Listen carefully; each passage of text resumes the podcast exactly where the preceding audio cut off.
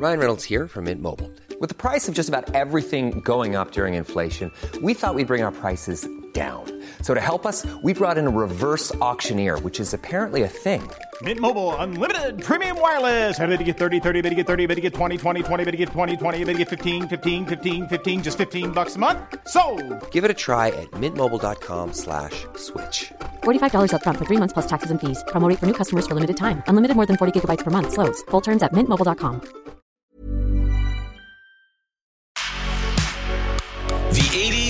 80s Rewind Show podcast. It's time, to bring you yet another amazing episode. And now, welcome your host, Rob, the face for Radio Burgess. Enjoy the show. Hello, hello. It's A's Rewind Show podcast with me, Rob, the face of Radio Burgess. Uh, welcome along to today's episode. I've got an absolute belter for you.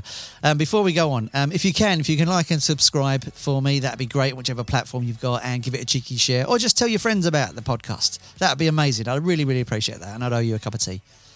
So I finally got my finger out and I've sorted out all my media. So if you want to contact me, if you've got a suggestion for a guest, or you just want to say hi, or you want to give me some suggestions about anything, or just want to say hello, uh, you can get me at the 80s Rewind Show at gmail.com. That's the 80s Rewind Show at gmail.com. And I'm sure whichever platform you want, there'll be a clickable link to the email. Don't be afraid to say hi. I love talking to people and I'd love to talk to you as well. Right, today's guest, absolute belter for you. Uh, Nick Heyward from Haircut 100. I had a lovely chat with Nick. Uh, we were discussing the uh, the name Haircut 100, what it means and where it comes from. Uh, we was also discussing the album Pelican West and the pressures that came with Nick writing pretty much a lot of that. What's nice as well, we got to speak about um, you know just generally music and what the influence of music meant to us as young kids uh, and the power of music. We spoke a bit about that as well. Anyway, I'm not going to waffle too long because we want to get to the interview. Don't forget, like and subscribe if you can, and tell all your friends about it. That'd be absolutely amazing. And if you want to get me, it's the 80s Rewind Show at gmail.com. And one more time, because you need to grab a pen, the 80s Rewind Show at gmail.com. Anyway, Nick Heyward, let's get to it. So, um, music, where did it first come into your life? Uh, music was just always around the house, uh, you know, just like frying pans were, and uh, letterboxes. Very important. It's been letterboxes have been very, very important in, in my life because uh, my first port of call uh, with with the outside world and the TV was outside of my letterbox. I could see Bunty from How it lived lived across the road, you know, and so it was like she was on the telly, but she was also you know, out of the letterbox. Um, cause I, I wouldn't like just stand in front of the house. I would always peek out of the letterbox. and, uh, and after a while, I got, I got to, um, she gave me a lift to school, um, in her old, like, car that was like an old Lancaster. And, uh, she was very kind of, come on, come on, children, get in the car. Uh, you know, I don't know what she was doing living on this this this where it was because this was like a little modern housing estate, you know. But you know, Bunty from House did live, if you know, this not such great area, you know, across the road from the station. It was weird, but uh, yeah. So music and uh, and kind of the TV and stuff was very close, very close by. Tony Hatch used to live up the road as well. I don't know why people from music and the TV lived around the area, but you know, we, we everybody in Beckenham just had this beacon of David Bowie. You know, it was like David Bowie was the shining light over everybody. You know, it's like he was he was a god in the area. You know, David Bowie, he lives in the area. He lives. You know, everybody's trying to find out where he lives. Um, and we, you know, we we thought we did, and we, you know, it was just any house that looked weird. You know, it's like that's. That's his house. That's his house. Funny if in my town, Bob Geldof lives here. We do the same thing. We go, that must be Bob's house. Yeah. and then a week later, like, that must be Bob's house. I know what you mean. It's celebrity house spotting. Like. yeah, and some sometimes they are what you think they are. They're enormous, but other times, like myself, it's like, oh, they, he lives in the shoebox down the other road. Look at that. I never thought of that. That's a strange one. You know, so this was Bunty from Hell was a you know in a in a shoebox across the road. Wow. And then there was a lot of music Yeah. around the house. You were saying jazz. Yeah. Uh, jazz, big bands, dad's especially into into that, and mum was more into the Carpenters, but dad, dad just loved jazz, and uh, you know, t- he took me to see. Um, I don't know why he took me. Um, yeah, it's it's strange, and maybe maybe my brother wasn't around or something, or I remember just we just went to see Count Basie, Ray Charles, and Oscar Peterson, and we were maybe the last two tickets, I think, because we were right at the back. But it was just just amazing to be in contact with with those guys. But I just took it as this is this is music. You know, this is what it this is what it sounds like. It sounds otherworldly, really, really complicated. And how on earth would you ever consider doing this? So it was just not what I considered doing because it just looked, yeah, you'd sit in front of a piano and you'd look at it and go, you know, too complicated. I remember finding a double bass in uh, my auntie's loft and um, and just kind of staring at it and you know going for hours. I just thought, how do you get anything out of this? How does music appear out of this? You know, because you'd go and see, you'd hear dad's music, and it was just.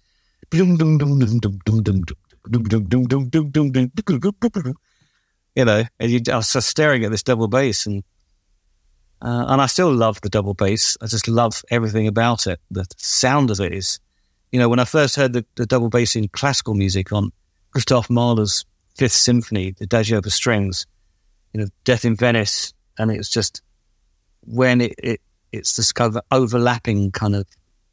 It sounds like gentle tide, you know, and it's just the way the strings come in, but then the bass comes in, double bass, and it just just moves. and you, uh, yeah, and I- I've I, I've been trying to make music that has moments like that. In you know, I, I didn't know how to create it. You know, you get a band together, and that's not going to happen. You know, you don't you can't get that going. But the more you learn about music, the, the more you can now even sit at home as as I do. You've just got all this stuff, and so you so I'm creating those moments. You know, even even just for you know for my personal files. You know, just lo- loads of double bass going, and strings. You know, oh, got loads of string things and stuff. you go. They're like, oh, he's at his bass again. Leave him alone. Yeah. He's in his room. Leave him. Yeah, I'm really. I could really be happy just you know in a loft, listening to bass, double bass all day. I love it. So, where did guitar come in for you? Was it was it just an easy instrument to pick up? Was it an, an instrument that was around for you?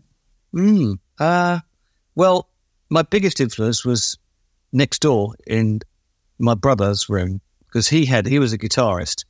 Um, I was the organist of the yes. Uh, that was my first instrument. Uh, a little red organ uh, that only had uh, like seven notes. It was like a mini moog, but it was red. But it, it sounded awful. I mean, I would literally sit there and go, you know, it, it didn't it it wasn't inspiring, but I thought, well, I can't be a guitarist. My brother's a guitarist. Um, I'll be the organist. See, I was thinking like a band even then. Uh, and then uh, I've always wanted to start bands, to be honest.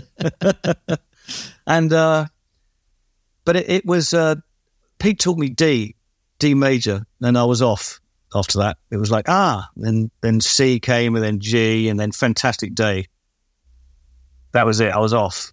And, uh, and I couldn't learn songs well. I, I remember, so I was went straight into making up my own, right from the off. That was it. So you started writing, writing from an early age, pretty much. Yeah, because I just started making up stuff because I, I just it was always the way. I, I even with art, I just thought, okay, I'll. I just started drawing, but I didn't, you know, I didn't have any training. But you just thought, oh, I can, you know, I saw Dad doodling.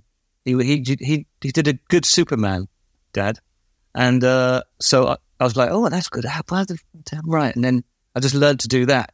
So I just had a sort of a fist of Superman, you know. Um, and that's all I could draw for for years, probably. but I drew it really well. Um, and then same with music, I just got D together, a D, C, and G, and and um, but Fantastic Day actually didn't come uh, straight away. It, it came when I, le- I would I learned to play and sing at the same time. That's when that came. So that was that thing of I've got to sing something now, you know, because at first I was just into making up guitar melodies.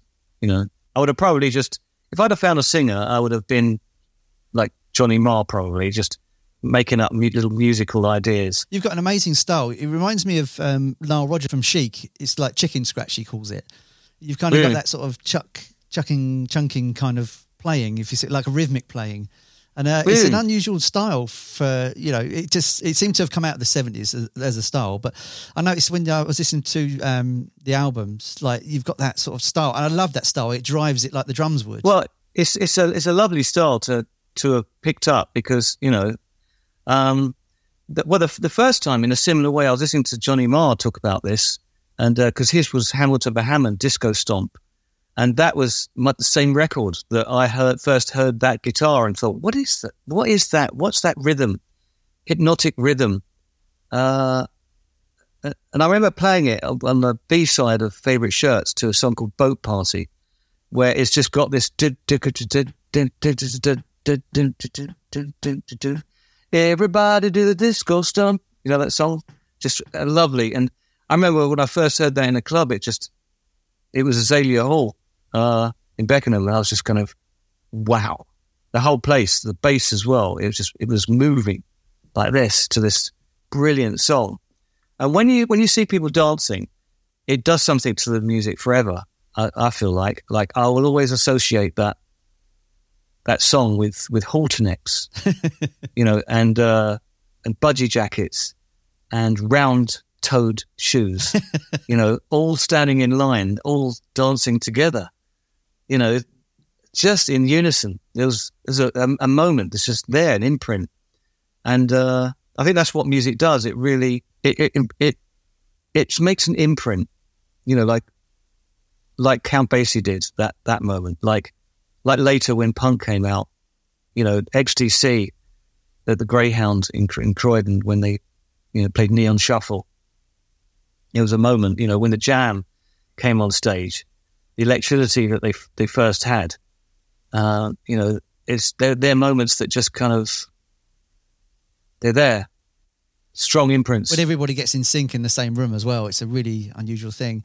I mean, nowhere, no, nowhere on your scale have I ever witnessed it. But I used to DJ in a club for a while, and I remember one day I was playing a, a house track that was very popular. So, like you do as a DJ, I said, "Make some noise," you know. And I remember the whole room screamed at the same time. There was, I think there was seven hundred in, or something like that, six, seven hundred. Oh, that's great. And- but I remember that that feeling of the sound moving at me, and it terrified me for a split second. I was just like, oh, I don't like this. You know what I mean? And then, and then all of a sudden, I was like, No, this yeah, is awesome. yeah. Well, same with like a wave. yeah, yeah, yeah. You know, I mean, it don't mess, you know, with nature, but you know, I don't know if you've ever been devoured by a wave. yeah, hundred But, percent. yeah. yeah. you know, it- when it takes you, you just got to go with it. There's there's no fighting against the Yeah, it's, nature. it's just crazy. you know? Just like that that volume and all the air moving at me, and I was just like, yeah, yeah. It's Oh, power, isn't it? it- it- it's really powerful. and it was it was really frightening. And um, I Yeah. know, but yeah, it's just exactly that. Just I've, I've, i yeah, I've been there. That that when you're at a gig or when you're doing something and someone everyone just locks at that one split second, and it's just Yeah. it's incredible. And you could lift cars with that. I swear to God, if you all lifted a car Yeah. at the same time, you would throw it in the air. It's it's amazing. yeah, yeah. but yeah, Super, Superman. You're right, yeah, exactly. Yeah, yeah. but you're right. It's a, it does make an imprint on you, and you don't forget music. You know, I don't. I remember my first gig still to this day. You know, it was um, Spinal Tap at the Royal Albert That's a good one. I like that. in 1992. Yeah, and it was not only That's- amazing, they played brilliantly as well. So Yeah, that's he's they're, they're brilliant musicians, aren't they? And and um, Derek Smalls is is like a brilliant. All of them are just uh, you know I know it's I know it's a you know parody and stuff and satire, but they're actually really brilliant musicians too. yeah, I was standing in front of um, Christopher Guest, like Nigel Tufnel. He was literally like two seats away as well, so I could see him playing the guitar. Like, and his note dexterity is amazing. He's an amazing player, and um, that was the, He's he's the real muso in the band, isn't he? Hundred percent, and they were just they were really funny. The band sounded amazing. They had uh, Albert Lee guesting on guitar as well. So, uh, you know, I remember I can remember the smell of the seats at this. This much, Yeah, yeah, this much. Tell him, That's it, yeah. Al- Albert Lee. if he's lucky. but yeah, so Spinal. So I know what you mean. Yeah, once you see the first one, it's amazing. And then, so guitar wise, um, is it Gretsch you used to play a lot of? Um, well, my first was uh, Telecaster because I was so into Quo. Um, uh, I was into early Quo, like you know, Down Down and Caroline and all the all the like basic rock because I was really into basic rock, like Quo, Montrose. Um, I wasn't into Led Zeppelin, funny enough. I wasn't into sort of avant-garde rock. I was into just real basic rock. There was something I really liked about it. you know, when down down kicks in, you know, you've got this very simple riff, down down, and and there's uh, yeah, all their songs start off with this really simple riff, and then the when the drums kick in, bah, again it's that, and then the bass is is, is there when something the bass kicks in, and um, I can still listen to that now with the same. It's like as fresh as a daisy. Absolutely, I will never get bored of that song. And same with Bohemian Rhapsody. You know, first time I heard that, it blew my head off. I couldn't believe how beautiful music could be. Nobody had nobody had ever heard anything like that before. It was out there. It was really out there. I mean, I thought the Seven Seas of Rhye was. I loved that song, but um, and that's what I, I kind of that got me into music first because I just thought I loved I loved intros really how they just it's it's been like still now. I mean, I like books that have great intros as well. Um, you know, uh, and and songs, just that whole thing. Seven Seas of Rhye had a brilliant intro. Yeah, that piano is crazy. Yeah, you know, and just just beautiful harmonies. And is this the real life? Is this just fantasy? I mean, what an opening line to a song as well. I mean, asking a question. You know, to start a song. I mean, you know, we get songwriting nowadays that doesn't particularly venture down alleyways like that. No, nobody can make Bohemian Rhapsody on a laptop. It's just an impossible thing. Um, and if it was made on a laptop, how would it sound? It would probably, you know, it would definitely be kind of do do do do recorded Click track to death. It'll be all in all in time, just in case you wanted to reprogram something. Mind you, they did do it over five studios, so they did sort of shop it. Well, around. yeah, and that's another thing shop because there was, you know, it's a band. It's recorded over five studios. It's recorded over time, probably when they were touring in between. So you come back with a different perspective. Freddie would probably take a rough mix home of this bit, and then somebody would come up with another bit, and you know, all the suggestions. I mean, that's the whole thing about because I've watched pop records being made. Because before I, I made pop records, I just heard them. So you know, I was just one of the sort of like young people that then went in with the experienced people, and the experienced people showed you how to do it. You know, like now I'm at that age where, well, I've been at that age for a long time, but, you know, where I can show the youngsters what they can, you know, this is possible actually, because, you know, you show them structure and, you know, they, they show you a new perspective on life, you know, and a new angle on things. You know, you show them, you know, the basics. Like I, if without Bob Sargent, meeting Bob Sargent, who was the Beats producer, who was the first producer I met, and you know, the way he saw the song, because Love Love Plus One was, I mean, favorite shows was different. It was kind of similar. There wasn't much change. Uh, well, I say that much. Uh, it was it's tightened up, but uh, Love Plus One particularly because it didn't used to go da da da da da da da da da da da da da. It just didn't do that. It was like it felt like this beautiful line that went da da da da da da da da da da da da da da da. You know, it was really nice, sort of um, reflective kind of after it, and uh, there was no like ding ding ding ding ding ding ding ding. It was more like talking heads that just like chugged in like chicka chicka chicka ding ding ding. You know, I went off to the right you know, because I was huge Talking Heads fan. Um, and that's the, the beauty of the influ- influences because, you know, you just because I was a Talking Heads fan, if there would have been six Talking Heads fans in the band, we would have sounded like an exact replica of Talking Heads. You know, and you see that with bands like uh, Fleet Foxes have got, you know, you can you can hear a slight Beach Boys in there now, but you know, at, at first apparently they were they were just such Beach Boys fans. They sounded like the Beach Boys and Elliott Smith because they loved Elliott Smith too. So they just that's what they sounded like. And then it was that moment of maturing and going, okay, well, we're not just going to be derivative of this. We've got to be our own band. So that's when the kind of voices and this, this, this sort of eerie chapel sound started to come in. And that's when they become you know, that's when you set yourself adrift uh, from the harbour, and everybody kind of goes, "Oh, look at that boat! That's I like that. that's an interesting one," you know. And uh, I, I felt like that's what needed to happen in music because it was such a busy harbour that you know I just thought, how how are we going to get noticed? You know, well, not going to get noticed too much being called rugby. yeah, you know, which is one of our names. So you know, it was that moment where Haircut 100 that that stuck because that's a that's a great sale. That's um that looks that'll look great on a sail. Haircut 100. Okay, right, great. Know, it was pop art. It was just different, and it's got a number in it, and it's a hundred, hundred percent, hundred percent commitment. Ooh, haircut. You know, because we're obsessed with our hair. you know, and getting it right and getting finding the right barber. I mean, that's what we that's all we did.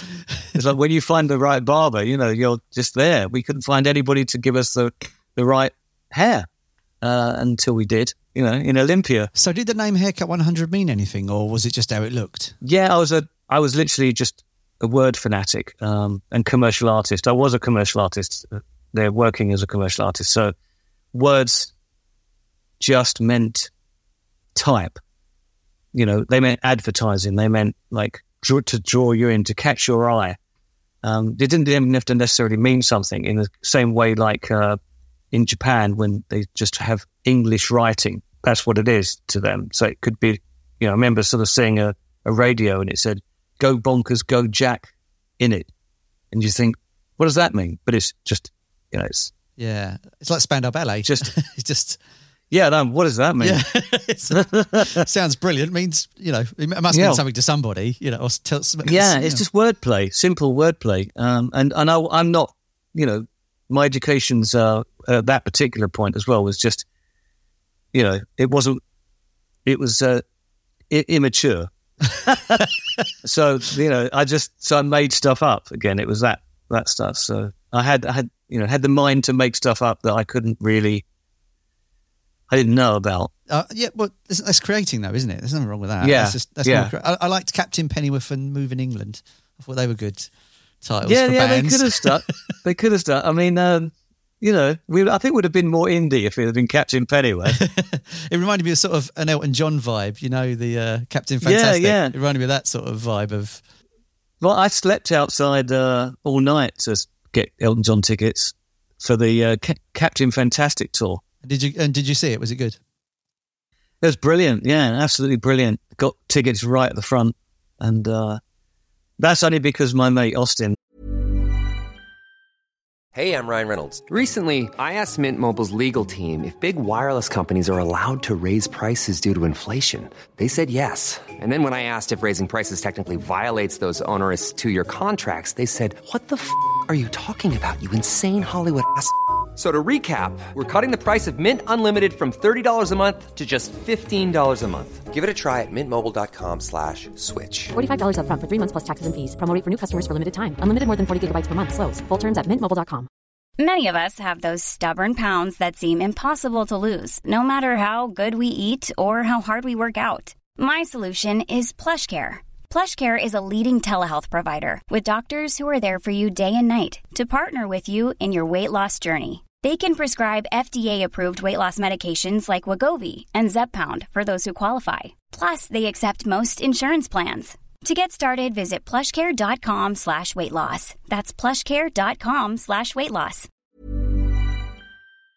is an Aries, and he, you know, everywhere you went with him, you always got in first, and that was that. You know, went to see when uh, you know I'd never I'd been to see XTC loads of times, but never met them, and then I go with Austin, and next minute we're sitting backstage with XTC talking to them because Austin, you know, he's just like, yeah, yeah, sure we can get in, you know. Songwriting wise, when you um started, when you was writing things like my favorite shirt and Love Plus One and Fantastic Day, uh, they're sort of like love songs to a degree. W- w- Did you understand the meanings at the time? Like, was it? Did you understand love? Did you have a girlfriend at the time, or was it just writing from an outside perspective, looking in at what you thought it was? Uh, well, they, they were they were quite teenage lyrics, you know, because they were they were written on the on the go kind of thing, you know, like favorite shirts just came because there were words live, and then when it came to record it as a single, it's like they were the latest words that they had that had stuck in my head because I used to just sing, and it wasn't kind of sitting down as a lyricist and writing. You know, that that kind of came later. Really, I, I, Fantastic Day, I kind of did because um, I had just had a chorus. It was just a chorus for ages. Just it was like a learning to play and sing at the same time. So I remember consciously going, sitting down with my girlfriend Laura, and going, you know, I'm going to write a verse. Right, okay. So all the influences around at that particular time were just shared in this song. You know, there was a great amount of strain about getting on the train every day and every night was was what I was doing every every morning, getting up and going to work as a commercial artist uh, on the on the tube. So, you know, when the down at the tube station at midnight was playing, so probably wouldn't have written that lyric if I wasn't a Jam fan, and probably if punk hadn't come out. So you're always just influenced by all the things that are just around you at the time, and you know, then being such a massive XTC fan and Squeeze and just such brilliant pop songs everywhere. So when you're trying, when you're sitting down and writing stuff, it's just an influence of everything you've heard up until that moment, and be and beyond. You know, you just you're, you are making new stuff as well, but it's just it filters through. You know, you take it in, and then you then it filters out, and then you're writing. You're like a prism, and you're writing your own version of it. It's almost like a, I think that's what it what it was as it comes in, and like then something else comes comes out that, that's new. But uh, you just at that age, you just want to be like the people you love mostly, but but you can't emanate them completely. So you do your version, and that's the thing, a great thing about bands and and then album influences. I mean, the producer Bob was just just as much a band member really as anyone. You know, we didn't have a marimba player, but he just he played marimbas, and uh, I remember going, "Oh, that's that's good that's good, Bob. I really like that. That's um, you're thinking of like keeping that. It's like because it was just going ding ding ding ding ding ding ding. He said, "Oh, I I just like to get in there on a on a record. You know, I do it with a beat, and it really annoys them. You know, but but it's like I, he just likes playing marimbas on things. So he's on." He's, he's all over the beat playing marimbas. Yeah, but I mean, it just works, you know? doesn't it? It just works. Yeah, yeah, and, and that's the lovely thing about working with somebody who's older and more experienced, and we just looked up to him and thought he was, yeah, he was our father at that particular time and guiding us into pop music. And you know, everybody's older than us at that particular point, um, and that's the way we look at it. So we're just we're just learning and and um, you know, you don't you don't you're doing your best, but you don't know really what's happening. Really, you don't really know you know, and you're on, we were only 19. Well, you know, three of us were 19. You know, we had three more old, just slightly older guys in the band. They seemed to be a bit more uh, together. Yeah. So when you was recording yeah. Pelican West, was it an easy album to make? Was it difficult? was it simple? Really? Yeah, really easy. Yeah, the backing tracks were all done in like a couple of days, really, uh, and that was uh, Les on bass, uh, Blair on drums, and myself and the songs that we knew Graham played in there too, and then we just put them down. Like Surprise Me Again was put down because we knew it so well. So it was just a take of Surprise Me Again. Favorite Shirts, the same way. And then the songs that nobody knew yet, but they were straight out of my bedroom into, well, think, I think, think, think of this one. And they would just play on it anyway, whether it was good or not, or they liked it or not. It was just a matter of playing it. Like Snow Girl, I don't think anybody had heard. So that was kind of played in the in the in the studio, and uh, so that yes. I mean, yeah. the most interesting one for me on that is uh, Lemon Fire Brigade. I, I just think that's really interesting because it starts as a, a, vocal and then just stops and just carries on with loads of music. I thought that's really an, an interesting approach to you know, you think it's going to be a certain song and it just goes off. And, it, and it, I mean, how that's not been sampled to death yet as well, because that percussion section in that is amazing. Yeah, For anyone that hasn't yeah. heard it, on, go on Spotify and hear it. It's amazing, especially people that sample music. I mean, you know. Oh yeah, it's just lovely, isn't it? I mean, I we, we were so chuffed to have Mark in the band properly around that time as well, because before then, we just had him in the band because he was in another band as well. Because you know he was, everybody wanted Mark in his band because he was a really good-looking guy who played brilliant percussion. And you try finding a percussionist at all in around London at that particular time, and, and uh, yeah, he looked like one of Spandau, and uh, we were kind of South London scrags. We just thought, oh yes, this handsome man who could play Latin American, Brazilian percussion, and he was so good. He was, I mean, he could have been a session guy at the time and just played on everyone's records because he was, was really good musician, really uh, percussionist. So to have him in the band was just such an asset. And you'd, I remember, you know, like walking in and hearing more percussion over the the stuff as it as it was the cake was being made. You know, you go in and like overnight you'd you'd hear a section. I remember, I remember hearing Lemon Fire Brigade when it was going to be in built because at first it was just we need more funk songs live. So you know, I'd just play a bit and then go okay, put some funk in the middle there. But you know, just it was a song I was kind of thinking, oh, I'm gonna why oh why Lemon Fire Brigade why why, you know, and I just thought, oh, that's a nice riff. So that was a bit like this kind of Johnny Marr thing where you're just putting some music together, but it's not really a song, but it's just, it just works live. You're playing it live, it's going down well. And when you're going, because that's a little guitar riff. And then it was nice when Phil uh, Smith picked it out on his soprano, which was to follow it, which gives it an instant kind of joy about that riff and that song. It's just suddenly, and it then it looks like, oh, these guys can really play because we're playing together, you know, going.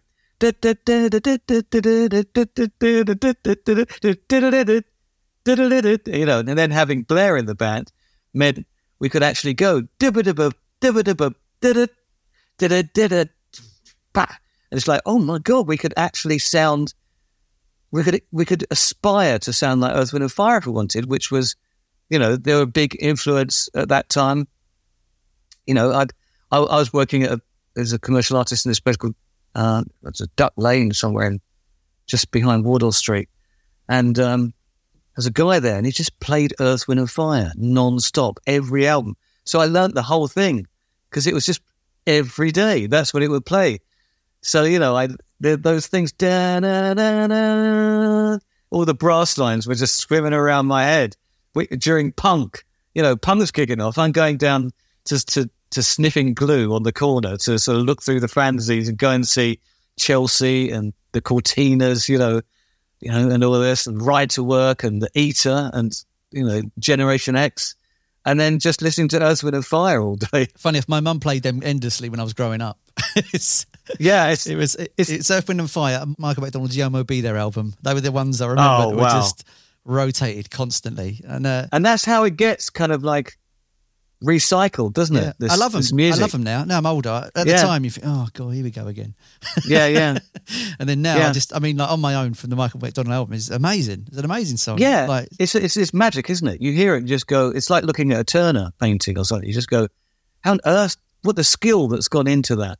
You know, and you think Michael McDonald, what a singer to, developed, and and all the brilliant engineers and producers around that were working with them and players, all the players that were playing on all that stuff were top guys at the time. It's just um, a lot of those American sounding records. They had this sort of warm glow over them. I can't explain it. Like they, they feel like wearing a jacket. They kind of just. It's like yeah. Zoom by Fat Larry's band is another song. I can tell you where I was when I first heard that. I was probably nine years old. I was sitting on in my me and my mum had a flat. I was sitting on the carpet. Uh, I'd just eaten Weetabix. and that came on the radio, and I remember it to this day, like like watching a film. It's amazing. Like it's just, yeah. And you know that that warm glow is probably confidence, because that's the whole. It's in the culture over there. You know, it's it's confidence and it, optimism. You know, they will find a parking space. You know, the pessimism you get here is just in the culture. I, I still do. You know, oh no, it's full. You know, it's no, it's not full. Yes, it is. You know, it's it's and um, you you feel it with musicians as well. You know, you just have that. You have that here. That that you can feel the difference between American musicians and. Not not not everyone, of course, but just generally, you can generalize with that. it's it's kind of known that there's this just kind of confident spirit um, that they have.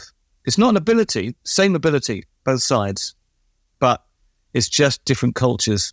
And when you when you get that that warm glow, as you hear, you hear Earth, Wind and Fire, and you just go, it just swings. It's like hearing big band American stuff. It's just you know they they play in different places that are just pure optimistic joy and confidence. You know, like yeah, I'm just going to go for it. So when um, you was obviously Pelican West come out, was you touring a lot at the time and writing at the same time? Because I know it was quite stressful for you to do both, wasn't it? It was was it was it really draining you at the time? Uh the, well, I didn't know how to say no. That I'd not learned that one yet. Um, so just just said yes to everything and just never said no. So I just worked. So I'd go from the studio up all night, then go and do a you know, to the TV, do a TV, and then not sleep again. And there was no drugs involved. Uh, so it was just on the adrenaline. So, and I just didn't know how to, how to pace myself really. So, so that was it really. So getting, I mean, you, was watching, um, Normal People last night. You know, that fantastic show uh, about the Irish couple going, meeting at school. And I've seen that. stuff. I think, yeah. Oh, it's so good. It's really, really good writing and really wonderful act- acting and everything. It's really authentic about it and simple, simple and authentic. And um, it's the same thing though. You you can recover really quick when you're younger like that, but it does it does. You think you've recovered, but like many young kids are finding out now, with you know, there's a lot of self harm and there's kids needing more therapy and there's more stress around at a high level and people online and there's just as much it was probably just a, as much around then. It's just different. You just didn't deal with it. You've now got therapists and and people even in schools you know stuff will they cover stuff like that. But you know I, I i was one of those kids that was a bit sensitive to it and so i just wasn't dealing with it too well um but it didn't matter because I was so excited about everything at the same time. So you just go, oh, health, who wants that? You know, yeah. Sleep when I'm dead. sleep. Yeah. I don't, you know, no, I don't want to sleep. It's too exciting, you know. But it, it catches up on you. Was that one of the reasons that the band and you parted ways because of you know just the stress? Yeah, just not being able to communicate, and and also we we had no management. So just imagine for a moment that Manchester United didn't have a manager, or, or Chelsea, or any any team, any any team without management is, you know, and everybody in the band is managing it, and their parents. If you guys had took a you know a couple of months off, do you think it would have worked, or do you think it was you'd outgrown each other and musically you were changing, or Uh, I I think I think the manager, or you know, yeah, would have definitely sorted it out because I think a lot of people around the same time had the same thing happen. You know, yeah, it was a lot, but just they would go through the same problems, but they may maybe just having management or surviving through that, being able to communicate more. Then you're down to the the individuals, um, because you know nobody wanted to work with Geoff Emerick. They didn't want to sound,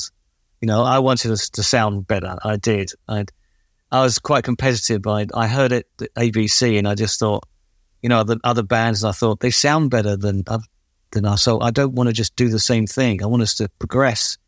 And I think we sound a bit thin. It's good, but I want us to sound beefier because we did sound beefier live. Um, and you know, if you want to know what how a Haircut 100 would have sounded like, uh, it was it's North of a Miracle. You know, that's that's what I wanted it to sound like. You know, um, so it would have sounded like that. We would have sounded. Whistle went down the wind would have been our first, probably number one. You know, sounding saying like that because Geoff was, you know, amazing. I mean, it's amazing. Just you know, to, get to, to chance to work with him as well. I couldn't believe. But I was the only real Beatles fan at that particular time. Yeah. Yeah, for people that don't know, we should say he was a Beatles producer and a pioneer Yeah. and an engineer, and he could rip anything apart and change anything and make it sound incredible. And Yeah. oh, he's amazing. Yeah. Yeah, and and and he just made um, Imperial Bedroom by Elvis Costello, which was the, the, my album at that time. That I just thought, this is how I want us to sound. This is it. This is it. oh no, that's good. I, I can talk for hours about that period. It's such a in, in lovely period of time. You know, and we're gonna we're releasing we're releasing Pelican West uh, for the 40th anniversary. So I'm meeting up with Mark um, Fox uh, next week, and and Ben from Demon, and Daryl Easlea, who's a lovely man, who is I think it's I think it's him that's like behind the driving force behind it, really. You know, because he's such a, a fan of the the album. So so I think it would definitely be a labour of love because it was a labour of love, as Mark said to me the other day, for everyone making it. Yeah. Is there going to be like um, bonus tracks and demo versions on the release? Yeah, the, the, some of the second the album that was recorded at the manor that that didn't get finished that'll be shared. I mean, I'd like to share as much as I possibly can. Um, I've heard most of it, uh, and you know, even even instrumentals, it'd be nice to share. Just their work in progress um, of the time. They're not going to be finished because you know you can't go back to something that was started forty years ago and sing over it. You know, I, I mean, I, have heard people do that and stuff. It's it's all right. So, if um, people want to catch you, are you out touring at the moment, or where's the best place to get some of your new albums? Just doing dates. You know, just uh, because of the COVID, I didn't know whether indoor dates were going to happen, so didn't plan any kind of like touring as such. But then then there's outdoor. I thought it was just all outdoor. So I got outdoor dates like Let's Rocks and things like that, where it's nine. nine I got a nine piece band, full brass section, percussion, and we we do. You know, I do old songs like Favorite Shirts and Atlantic Monday, and uh, yeah, really really good good band. And then I'll just go out and do a kind of Crosby, Stills, Nash with three like three part harmony of, of the songs and stuff with with Anthony and Adam from the band, which is which I would enjoy. I did that at Gary Crowley's night the other night, and just just love that. And it's just a bit like, you know, when you're doing it, you're just going, "Oh, this is this is interesting." I didn't start out like this, so to suddenly, you know, I've ne- I've actually still never listened to Crosby Stills. I mean, I've heard the odd thing, but love the harmonies, of course. But um, just getting into that more, getting into harmonies and and stuff, and with the help of Anthony, who's he's got really, you know, he, he likes to put sort of put harmonies together. and He's got perfect pitch and things, so that it's really helpful doing that. He'll know what what the harmony is immediately. Like, you know, classically trained, so he'll go ah da da da da da da. You know, I came from that punk, yeah. make it up as you go along. So I go, oh, that sounds beautiful, but I have to know. I just it's by a process of feeling, fumbling through the dark that I get there. I just I just feel it, you know, still to this day. And the trouble is with the feelers, you can feel your way, but you have to feel by mistakes as well. We have to learn that way. So it's just, but I don't mind. I don't mind that. Well, when you make a mistake, you, you can know. call it jazz because there's no mistakes in jazz.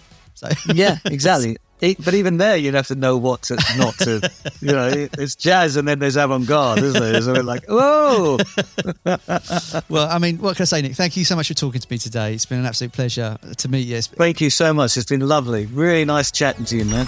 If you enjoyed today's episode, make sure to subscribe and leave us a review.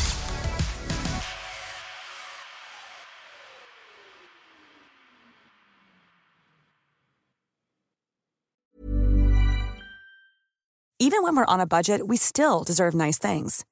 Quince is a place to scoop up stunning high end goods for 50 to 80% less than similar brands. They have buttery soft cashmere sweaters starting at $50, luxurious Italian leather bags, and so much more. Plus, Quince only works with factories that use safe, ethical, and responsible manufacturing. Get the high-end goods you'll love without the high price tag with Quince. Go to quince.com/style for free shipping and 365-day returns.